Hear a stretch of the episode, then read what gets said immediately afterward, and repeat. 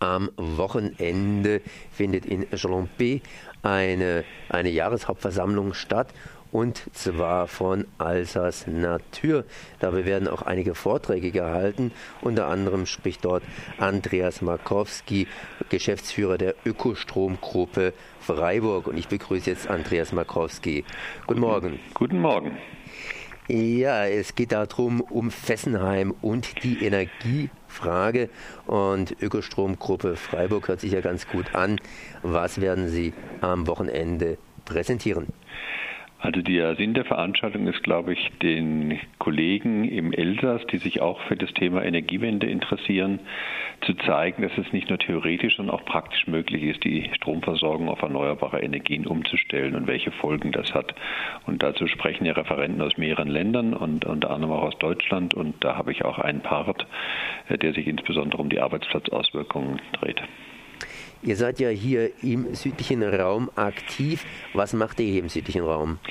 Also die Ökostromgruppe gibt es seit 25 Jahren und wir bauen jedes Jahr Wasserkraftanlagen, Windkraftanlagen und Solaranlagen und produzieren damit Strom zurzeit ungefähr so viel Strom wie eine Stadt mit 30.000 Einwohnern verbraucht. Süddeutschland könnte ja beim Wasserkraftwerken sehr gut liegen. Äh, wie sehen wir da aus? Wir haben ja immerhin den Schwarzwald vor uns. Ja, die Zahl der Wasserkraftanlagen ist heutzutage viel geringer als früher und das lässt sich auch steigern. Es gibt auch einige Ansätze, zum Beispiel auch im Stadtgebiet Freiburg gibt es heute viel mehr Anlagen als vor zehn Jahren. Aber die großen Potenziale mit den großen Strommengen, die liegen zweifellos im Bereich Windenergie und Solarenergie. Habe ich jetzt gerade richtig gehört? Früher gab es mehr Wasserkraft, ist aber ein bisschen jetzt gesteigert worden. Wieso wurde das dann abgebaut? Also die Wasserkraftanlagen, die haben sich auf ein Zehntel reduziert zwischen 1900 und 2000.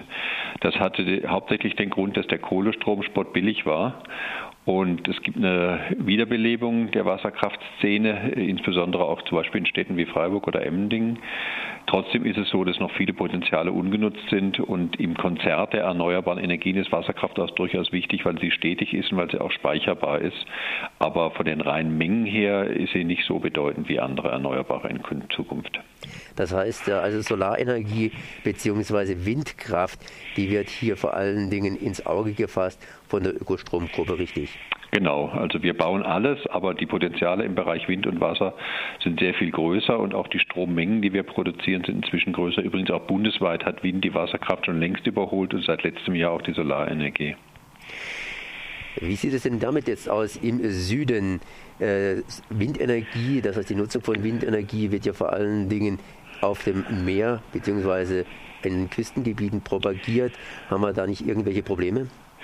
Also die Küstengebiete selber, die haben schon eine ganze Menge Windkraftanlagen. Die Anlagen auf dem Meer kommen auch, sind allerdings sehr viel teurer. Also die haben zwar mehr Wind, aber so hohe Bau- und Unterhaltskosten, dass eine Anlage im Schwarzwald ungefähr zu einer Hälfte der Kosten produziert wie eine Anlage in der Nordsee. Und wir haben in Baden-Württemberg in den Hochlagen, und das Gleiche gilt natürlich auch für die Vogesen, sehr gute Windverhältnisse. Und da gibt es aber noch kaum Windkraftanlagen. Das wird sich in den nächsten Jahren ändern. Und das hat natürlich einzelne Gegner, stößt aber auf eine ganz breite Zustimmung in der Bevölkerung. Woran liegt es? Das heißt, äh, wieso wurden bisher so wenig Windkraftanlagen gebaut? Beispielsweise in Baden-Württemberg. Da scheinen wir als Bundesland hinterher zu hinken, zumindest wenn man hier sich die Zeitungen durchliest. Das ist so. Baden-Württemberg hat noch nicht mal ein Prozent seines Stroms aus Windkraft, Rheinland-Pfalz fast zehn Prozent und Länder wie Brandenburg und Sachsen-Anhalt schon 50 Prozent Strom aus Windkraft, obwohl die auch nicht am Meer liegen. Das war rein politisch bedingt. Und die neue Landesregierung will das auch ändern und will, dass der Anteil der Windkraft sich in den nächsten neun Jahren verzehnfacht. Ich halte es auch für realistisch. Was für Maßnahmen hat denn die neue Landesregierung hier äh, beschlossen? Das heißt, welche, welche Barrieren wurden zur Seite geräumt oder werden zur Seite geräumt? Also noch sind sie dabei zu räumen. Noch ist es nicht einfacher geworden, aber es soll das Landesplanungsgesetz geändert werden und damit können die Gemeinden wieder bestimmen, wo sie Windkraftanlagen haben wollen und wo nicht. Da sind auch ganz viele Gemeinden schon dabei zu planen. Und das wird dazu führen, dass in den nächsten anderthalb Jahren zahlreiche geeignete Standorte ausgewiesen und dann auch kurzfristig bebaut werden. Und das wird den Anteil der Windkraft äh, sehr stark erhöhen, zumal die neuen Windkraftanlagen auch um ein Vielfaches mehr Strom bringen als die Anlagen in den 90er Jahren oder Anfang des Jahrtausends. Muss es auch irgendwie staatlich gefördert werden durch finanzielle Anreize? Also wir kriegen eine Mindestvergütung, die liegt bei rund 9 Cent, sonst gibt es keine staatliche Förderung. Bei der Solarenergie wurde ja stark staatlich gefördert. Jetzt wird die Förderung zurückgefahren. Auf der anderen Seite brechen immer mehr Solarfirmen zusammen. Die Entwicklung bei der Solarenergie ist eigentlich eine Riesenerfolgsgeschichte. Der Anteil des Solarstroms hat stark zugenommen. Parallel dazu sind die Preise, um den Solarstrom zu produzieren, drastisch gefallen. Das wird auch so weitergehen. Es wird also, es ist jetzt schon so, dass bei vielen Bauernhöfen zum Beispiel der Strom vom Dach billiger ist als der Strom aus dem Netz.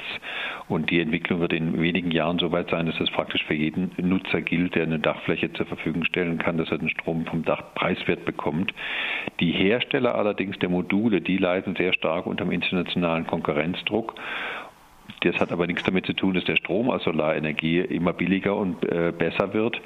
Aber äh, bei den Herstellern ist es schon so, dass einige, äh, ähnlich wie das vor 20 Jahren mal bei der Textilindustrie war, unter dem internationalen Druck zusammenbrechen und ihre Produktion einstellen müssen. Das ist so. Das gilt übrigens nicht für alle, aber es ist insgesamt so, dass die Hersteller durch Überkapazitäten zurzeit eine schwierige Zeit haben. Ihr seid jetzt im äh, süddeutschen Raum aktiv. Geht ihr da auch über die Grenzen hinweg? Das heißt, beackert ihr hier auch das Dreiländereckle? Nein, also wir arbeiten eine Stunde rund um Freiburg, aber nur auf der deutschen Seite. Wir beraten gelegentlich Initiativen oder auch Unternehmen oder auch Politiker äh, jenseits der Grenze, äh, um wie das mit den Erneuerbaren funktioniert und wie das zum Beispiel auch in Bürgerbeteiligung funktioniert. Aber wir selber investieren nur in Deutschland. Jetzt geht das Thema natürlich hier um die Arbeitsplätze, die durch äh, ja, Ökoenergie geschaffen werden bzw. erhalten werden. Wie kann ich dieses Thema verstehen? Geht es direkt um Arbeitsplätze oder geht es sekundär zum Beispiel um touristische Belange und, und, und? Also es ist immer so, dass bei einem solchen Strukturwandel auch Arbeitsplätze wegfallen. Das macht den Leuten Angst.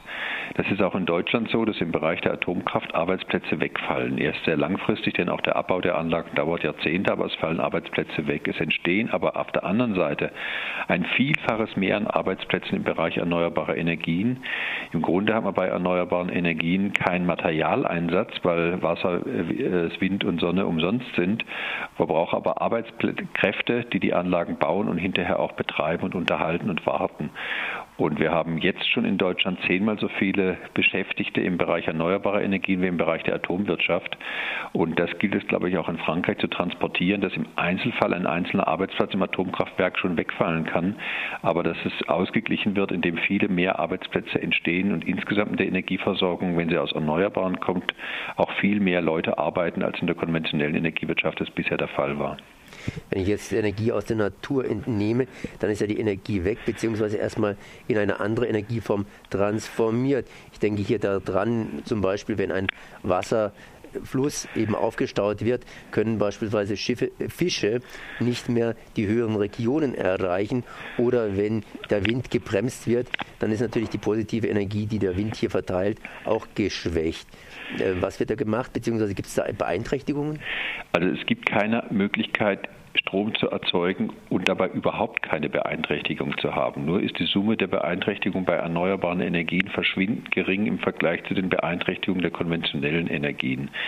Und es ist auch die Aufgabe der Betreiber von Anlagen erneuerbarer Energien, diese Auswirkungen zu minimieren. Zum Beispiel, wenn ein Wasserkraftwerk gebaut wird, die Durchgängigkeit des Flusses für Fische zu erhalten, dass die also nach wie vor wandern können.